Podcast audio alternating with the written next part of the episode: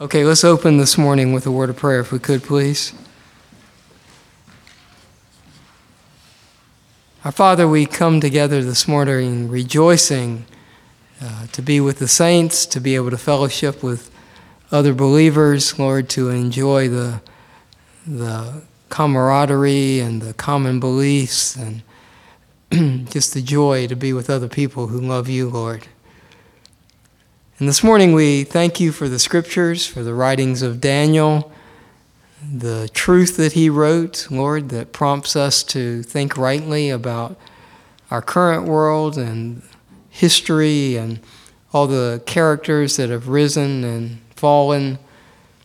Lord, I pray that this morning you'll guide our minds and our hearts, that we would gain understanding, that we would uh, be able to see the scriptures come alive in uh, the ancient world. And Lord, how Daniel so rightly prophesied about what would happen. Lord, uh, show us the truth and may our understanding inform us as to how we should live today. May we be more godly in our thinking and our actions because of it. To Christ be the praise. In his name we pray. Amen. So, this is week number 31 in our study of the book of Daniel. It's been three weeks since we were together, so you probably have forgotten, but last time we finished uh, Daniel chapter 8. Having walked through that uh, chapter in six weeks, took us about four and a half verses a week to cover all of that. And so um, we made it all the way through, and this chapter on the face of it, and maybe even in the details, seems pretty easy to understand. You'll remember there was a, a ram that came up that had two horns, uh, one horn longer and younger than the other horn. Uh, speaking of the two kings of the Medo Persian Empire, and then uh, a, ram, uh, a male goat came up with one conspicuous horn, a very large horn, and he um, shattered the horns of the ram, threw him to the ground, and trampled him. And so the goat takes the place of the ram. And then it goes on and it says that very soon thereafter, that single horn on the ram, um, on the goat, was broken.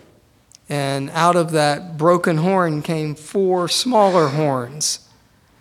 And then the scriptures quickly move and say that out of one of those four horns came a small horn that grew exceedingly large. And so this is a king that comes out of one of the four kingdoms that comes after the first kingdom. And then he, the chapter goes on to give us details about what that small horn that grew exceedingly large does. And you remember he goes into the beautiful land, which we uh, interpreted as Israel, and he causes some of the stars to fall and tramples them, which we again interpreted as Jewish people who were killed at the hands of this king. And then the horn magnified himself, literally to be God himself, and to be equal, the scripture says, with the. Uh, commander of the host, and then he removes the regular sacrifices, and the place of the sanctuary is desecrated, torn down. So, this is the actions of this king, and then you remember that the angels have a discussion, and it's questioning how long is this going to happen? And the answer is going to happen for 2,300 evenings and mornings, 2,300 literal days, units of time that correspond to days. And so, with that, the vision of action comes to an end, but then comes the explanation as Daniel is still in the vision. And I don't think it could be any more explicit than verses 20 and 21 saying that the ram is Medo Persia.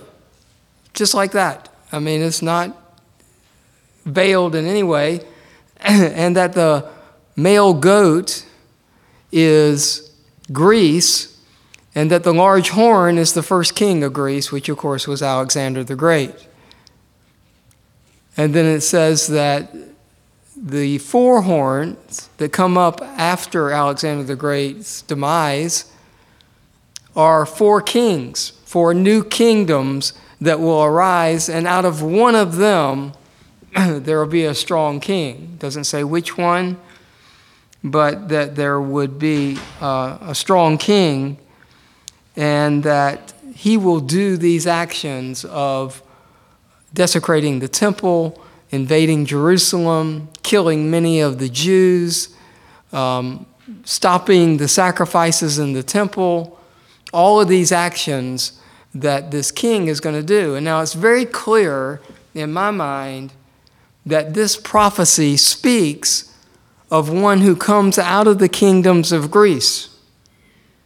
I mean, that's what it says. It says that the, the male goat is Greece, and that the four kings that come out of that are Grecian kings. And we know from history that when Alexander the Great died in 323 BC, there were four kingdoms that were formed out of the Grecian kingdom.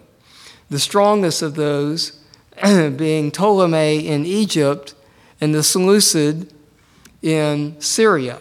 Those were the two strongest. And then you have two minor kingdoms up in Asia Minor and uh, in Greece itself. And so, but the, the main players in the world at that time were the Seleucid kings and the Ptolemy kings. Those were the two powers. And they, they fight with one another. And so we want to look at some of those details this morning. So I think some things are just very clear in this chapter that Dan- Daniel is prophesying about something that comes out of the Greek kingdoms, not something that comes later, not something that came before. That's what the prophecy is about. Now, that does not mean that this prophecy does not foreshadow other things that will happen. But the prophecy itself is about what happens out of the Greek kingdom. So you stand back and you look at the Greek kingdoms and you see if there is a person who matches these actions that were done. And it says in the later part of the Greek kingdoms. So, not immediately after the kingdoms form after Alexander, but later. Now, Alexander died in 323 BC.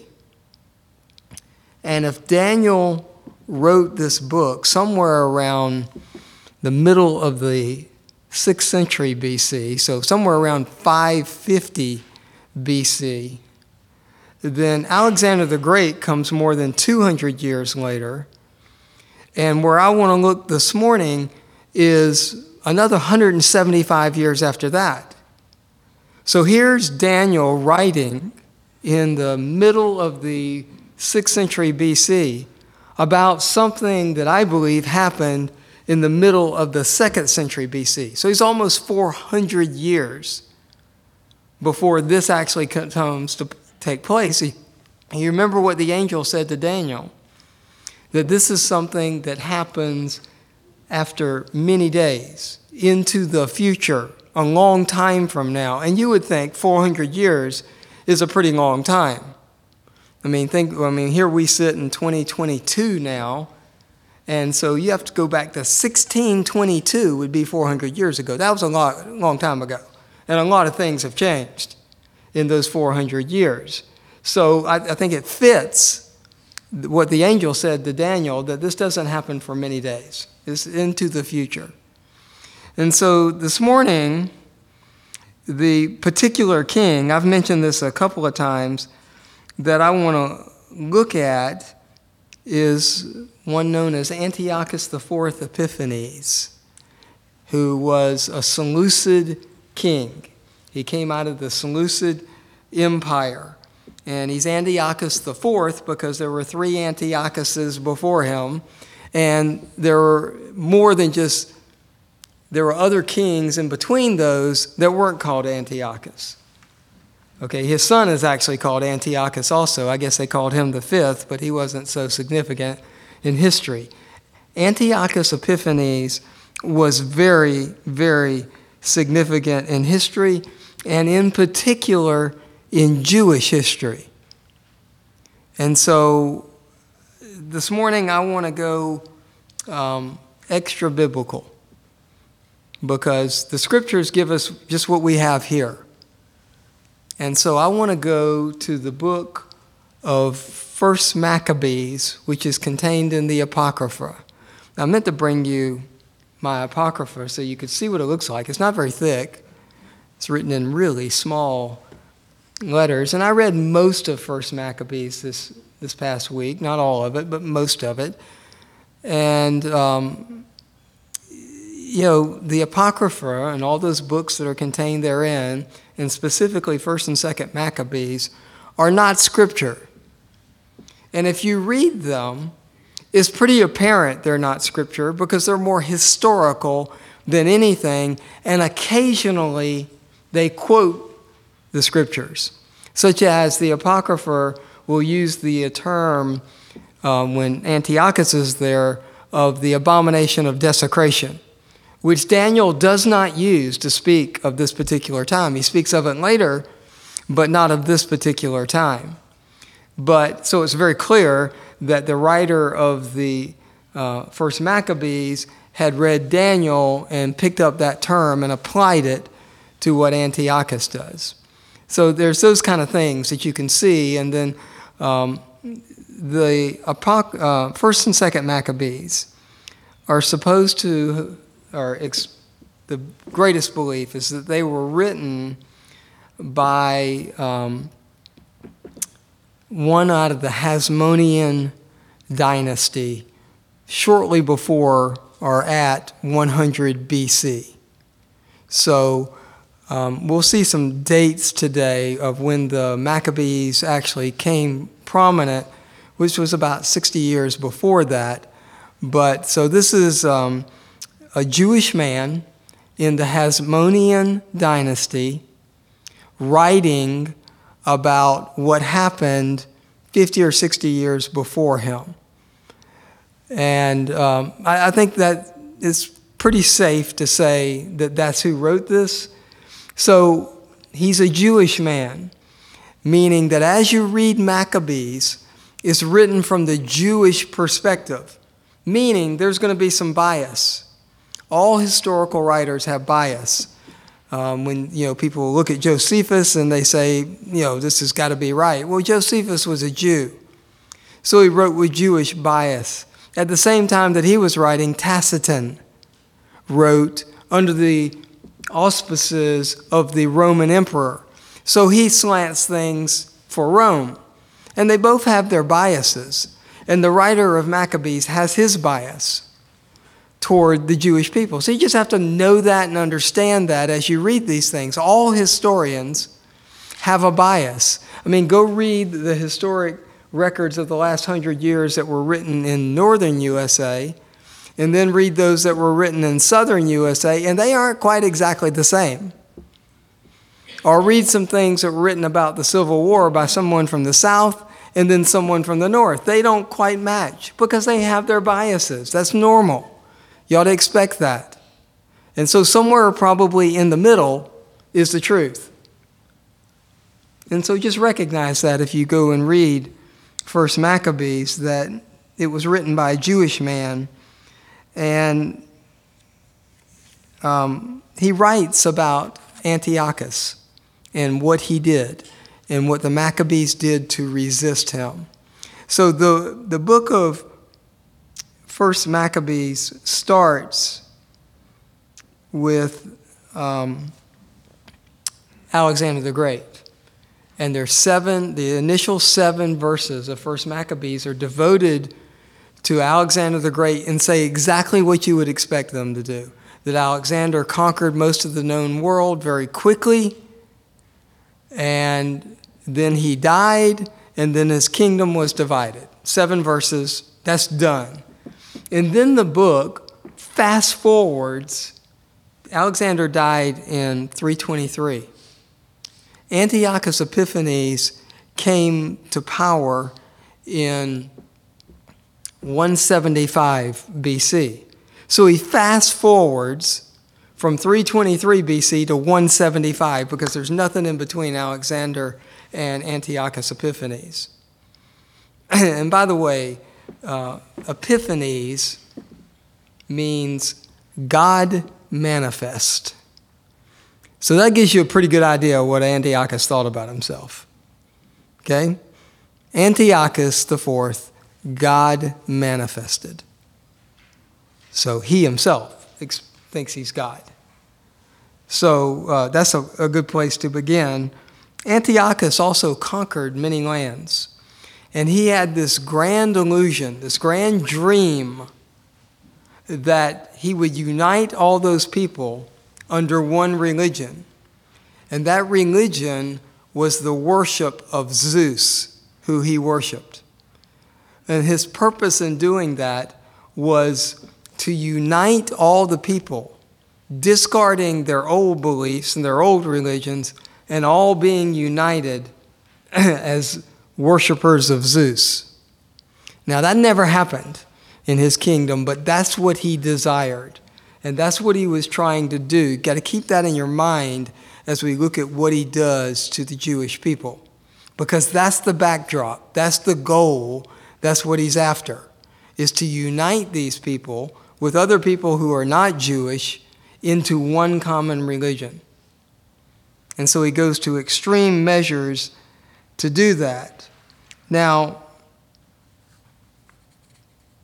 I just want to make sure I get all this groundwork on, you know, there's a lot of foundation that you need to lay in order to be able, my purpose is to look at Antiochus Epiphanes, which we will not finish today. So if the Lord wills, we'll go and do that the next time. But look at Antiochus and the actions that he took. And then look at this king and Daniel and see the matches and where it mates to one another and come to a conclusion is this who Daniel was writing about? And of course, I believe it is. I'll just tell you that up front because there will be a lot of things that match. And we'll see those as we walk through the chapters of Maccabees. Now, we could go to other places. There are plenty. You go to Encyclopedia Britannica if you want to, or any other encyclopedia uh, that is either online or in print. And they will have a section typically on Antiochus Epiphanes because he's a very significant figure in the ancient world. And you could go read that, and they will say many of the things that we say, probably not in the detail that Maccabees wrote. Because again, it's written from a Jewish man.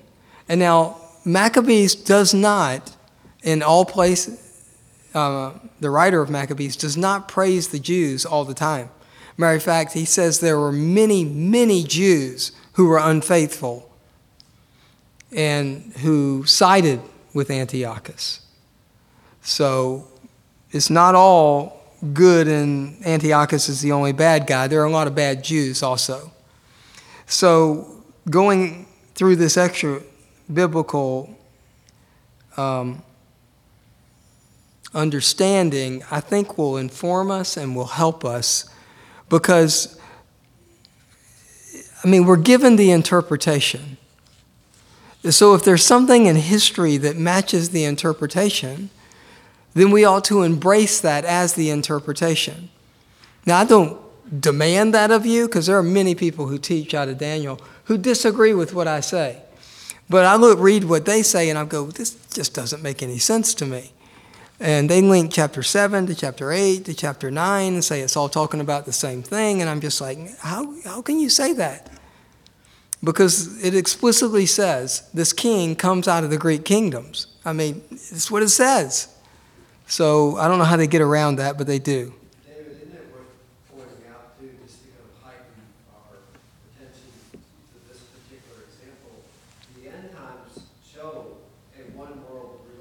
Sure. It's utterly gutted the world of truth in order to produce that unity. That's right. Isn't it fascinating to look at the, the Islamic movement? It has one goal. Yeah. A unified religion under Allah. Look at the Roman Catholic system. It has one goal, insatiable goal. Everything under the Pope. Constantine arguably started. And you see these reverberations of exactly what Antiochus had in his heart. That's right.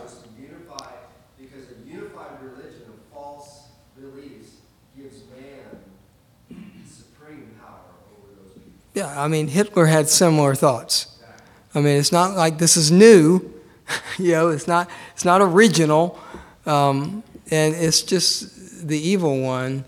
And, and that's why I say, eh, but if this pro- prophecy has been fulfilled, does not mean it doesn't foreshadow other things. But it, this shows you how it's possible for these things to take place. Yeah, I, I think it does. Um, you know, in living color, as we walk through this, you'll see it. Now, also, I just want to say something. It's not wrong to read the Apocrypha. Okay? It's not wrong. You're not anti Christian if you read the Apocrypha. It's absolutely fine. But just always recognize it's not Scripture. Read it like you would read any other book that you pick up off the shelf. That's what it is. It just happens to be a historical account of what happened to the Jewish nation. But it's not wrong to read it. Just don't take it as supreme to Scripture. Scripture trumps the books of 1st and 2nd Maccabees. So it's not, but it's not wrong to read it. As a matter of fact, it's pretty interesting to read it if you can read the little tiny print that I struggle with, but nevertheless. Uh, so um, I think I've said all of this. The Hasmonean dynasty does come out of the Maccabean family. And the reason it's called the Hasmonean dynasty and not the Maccabean dynasty is because they had an ancestor who was named Hasmoneus. And so that's the name that was taken for the dynasty. And the Hasmonean dynasty comes and rules Israel from about 140 BC to in the 30s BC. Okay, Jerusalem was captured by Rome in 63 BC. But that doesn't mean they captured the whole country. And so the Hasmonean dynasty continued on in some semblance until the 30s. And by that time, Rome was in total control of Palestine and the Hasmonean dynasty was gone. But there was a, the Hasmonean dynasty was pretty good at practicing the Jewish religion. I mean, there was a time, so for 100 years or so, maybe less than that, a little less than that, you had the Hasmonean dynasty that was ruling Jerusalem and instilled the sacrifices and all of that, which is why when you come to the time of Christ, they're still offering the sacrifices. They're still worshiping in the temple. That all came out of the Hasmonean dynasty after Antiochus did what he did. And so that's the, the way you get to the time of Christ, and the sacrifices are still being done, and the temple worship is still ongoing. And on goes until 70 AD when the temple in Jerusalem are leveled. and Rome totally destroys it all. So, I mean, this is, the, the history makes sense and does flow together. Now, Antiochus went into Egypt and fought against Ptolemy and was pretty successful until Rome came out of Cyprus and stopped him at the request of, and we'll get into all of this, the Cleopatras and the Mark Antony and all of that. That'll come later in chapter 10. But all of that history played into this. And that would have been the first Cleopatra that Rome came to rescue. So he's pushed out of Egypt and has to return home. And the year is like 171 BC. So he's only been in power four years. He came into power in 175, he died in 164. So he's only in power 11 years. So after four years, on his way back home from Egypt to Syria, in between is Palestine. And so he invades Jerusalem. And the Maccabees describe it pretty well. You've got it there in the notes that I passed out this morning, where it says, First Maccabees chapter 1, verses 20 through 24. I want to read this because this, this describes it better than I could. The year is 171 BC. Okay, now, you'll see in here that Maccabees will say that um, the year, I'm looking for it here, uh, is 140 and third year, so 143 years. So you're like, what is that? Well, the Maccabees count up. So they're going from a point in time, probably from when the Seleucid Empire was solidified, and count up. So as you go into, into the later chapters, the numbers are increasing, whereas we count down, right? I mean, 171 BC comes before 164 BC and we count down. So the years don't match. Okay? Just know that. That the Maccabees were picking a time, or the writer of Maccabees picked a time in the past and is counting up when he's writing this. This is 100 BC. He doesn't know Jesus Christ is coming. Well, he knows he's coming, he just doesn't know when he's coming. And so he's writing, counting up from some point in the past. And we could trace that and know exactly when that is because he gives us the years here. Just don't let that worry you too much. Okay, so First Maccabees 1 29. And after two years, full, no, I want to read verse 20. And after that, Antiochus had smitten Egypt. He returned again in the hundred and forty and third year, and went up against Israel and Jerusalem with a great multitude and entered proudly into the sanctuary and took away the golden altar, the candle of, candlestick of light, and the vessels thereof, and the table of showbread, and the pouring vessels, and the vials, and the censers of gold, and the veil, and the crowns, and the golden ornaments that were before the temple, all of which he pulled off. He also took the silver and the gold and the precious vessels. Also, he took the hidden treasures which he found. And when he had taken all away, he went into his own land, having made a great massacre and spoken very proudly. Okay, so that's the first invasion by Antiochus of Jerusalem. And he does kill many people. He does um, overturn the temple. Clearly, if he did what he just was said, you can no longer offer sacrifices. You don't have what you need to offer sacrifices. And he robbed the people and decimated them, and then just left and goes back to his homeland. And Jerusalem is in shambles. But that's not the worst of it. The worst of it is yet to come.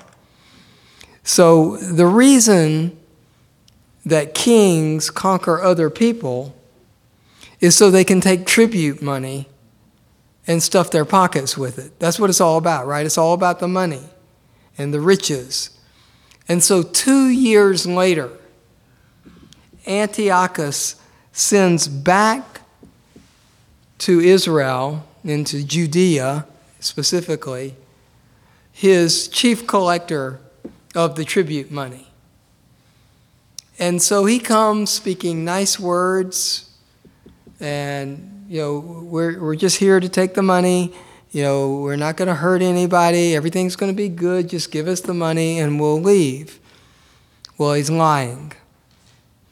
Because they give him all the money. This is, you remember Antiochus. Now, this is Antiochus' right hand man. But you remember it said by trickery and deceit while they're at ease, well, this is it. This is the trickery and deceit while they're at ease, thinking everything's going to be fine if we just give him all the money we have, which is not much because he's already taken so much. Okay, so here is what happens now. Antiochus has already stopped the daily sacrifices and the worship because he's taken all the utensils and all that they need to do that. And so that's already been stopped for two years. And then he sends this character to come and collect the money. So 1 Maccabees 1 29. And after, now I'm going to tell you, well, this one's not so bad. The next one's really bad.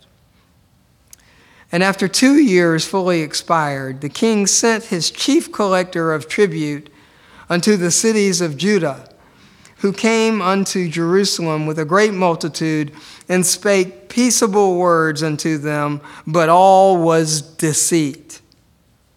For when they had given him credence, he fell suddenly upon the city and smote it very sore and destroyed much people of Israel. And when he had taken the spoils of the city, he set it on fire and pulled down the houses and walls thereof on every side. But the women and children took they captive and possessed the cattle. Then builded they the city of David with a great and strong wall, and with mighty towers, and made it a stronghold for them. And they put there, therein a sinful nation, wicked men, and fortified themselves therein. Now, you would think they would go back to the homeland, but if they did that, Antiochus would take all they had taken. So instead of doing that, they go to the city of David, Bethlehem, just a few miles away, and they fortify Bethlehem so nobody can get to them. And they live in the city.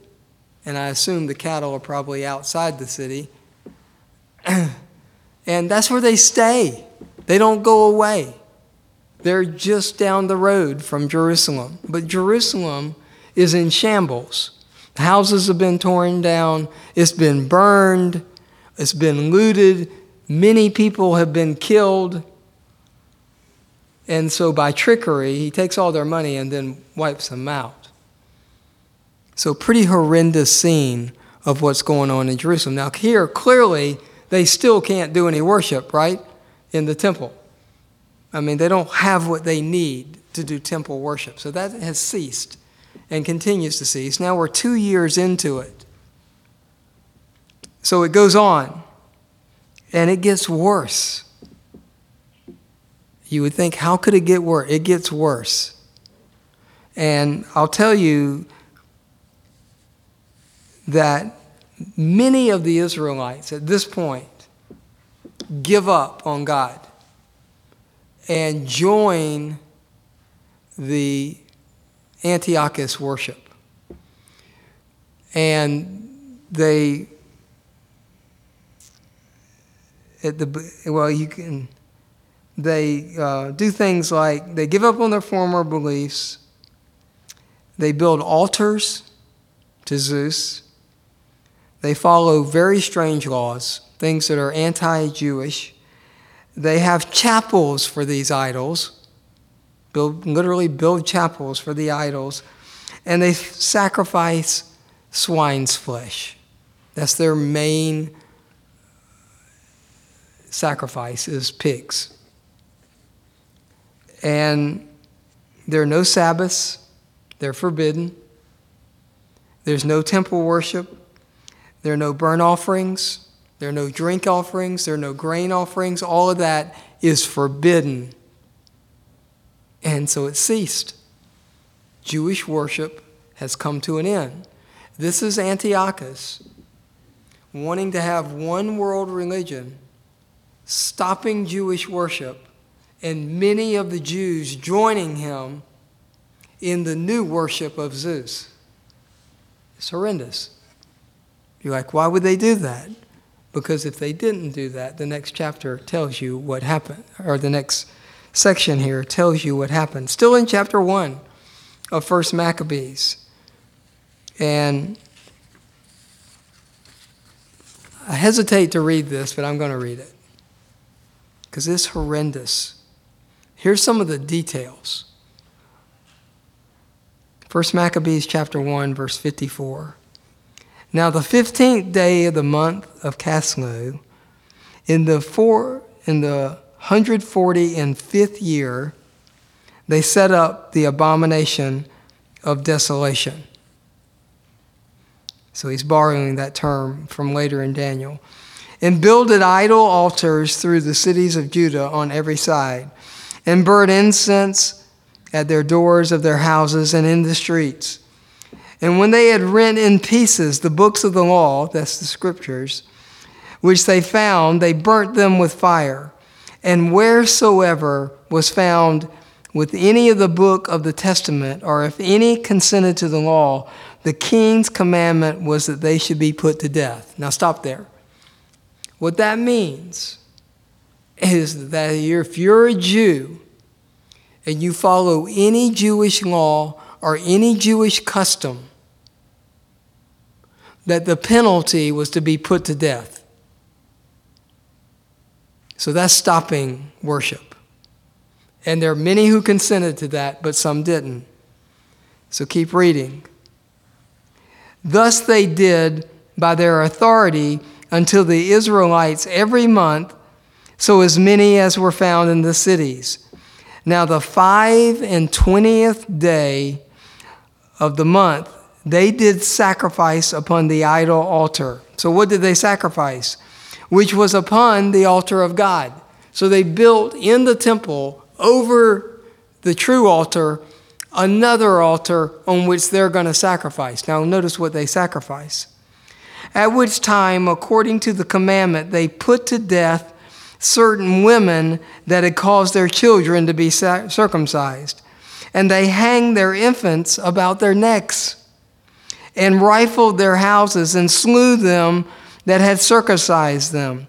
Howbeit, many in Israel were fully resolved and confirmed in themselves not to eat any unclean thing. Wherefore they chose to die that they might not be defiled with meats and they might not profane the holy covenant. So then they died, and there was very great wrath upon Israel. So every month, they would round up throughout the month the people who they found trying to be Jewish in their religion.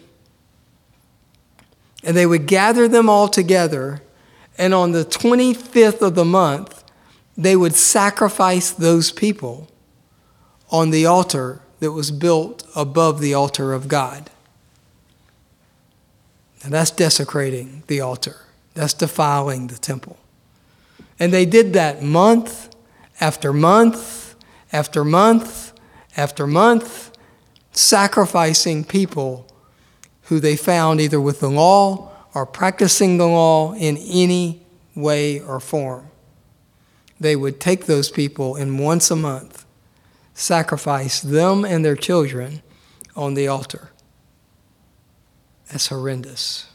And this goes on as the angel said to Daniel, the total expanse 2,300 days. That's 6.3 something years. We're two years into it. So for four years, month after month, they sacrificed Jewish people on this altar. So this, Daniel simply writes in verse chapter 8 and verse 24, he will destroy, talking about the king, mighty men and the holy people. This is how they're destroyed. They're slaughtered in the streets first, and then they go house by house. Sounds familiar, does it not? In our current environment on the other side of the earth, they go house by house, and if they find true worship of the holy God, they sacrifice you on the altar in the temple. Horrendous. This is Antiochus. It's by not Antiochus doing it, but it's by his command. He's the one that gave the order that if we find any Jewish practice, those people are to be killed. And they kill them by sacrificing them on the altar once a month. And this goes on and on and on. So, I mean, it's hard to think about. So, begin to see how Antiochus is the guy written about. Comes out of the Jewish king, I mean, comes out of the Greek kingdoms, comes in the later part of the Greek kingdoms, rises to be a great king, invades Jerusalem, destroys the city and the people, and then continues to desecrate the temple by sacrificing human beings over the altar built over the altar of God. It's unspeakable, really unthinkable. So that's where we'll leave off. And that's chapter 1 of First Maccabees. Chapter 2 starts with a faithful man and faithful children. And this is where we're introduced to a guy named Judas Maccabeus. And not everybody in Israel is being killed or um, not doing Jewish practice. This is in Jerusalem. There's still a lot of land in Israel and Palestine to the north, and that's where we'll find them. They haven't gotten there yet. They will get there later. And that'll be chapter 2 of First Maccabees. So that's probably as far as we'll go because that'll be enough of the story for us to be able to then go back to the scriptures and see what the scriptures say versus what this historic record says. And you can read other people other than the writer of Maccabees and see some of these details, but probably the best account that I've found is First Maccabees that gives us these details that are unthinkable. So we'll pick up there next week. Um, just remember, it only lasts for 2,300 days, and that the Hasmonean dynasty is coming with true worship. And so Antiochus doesn't stay forever. And he dies a very sad, very lonely, very distraught man. And we'll see why next time when we talk about it. Thanks for your time.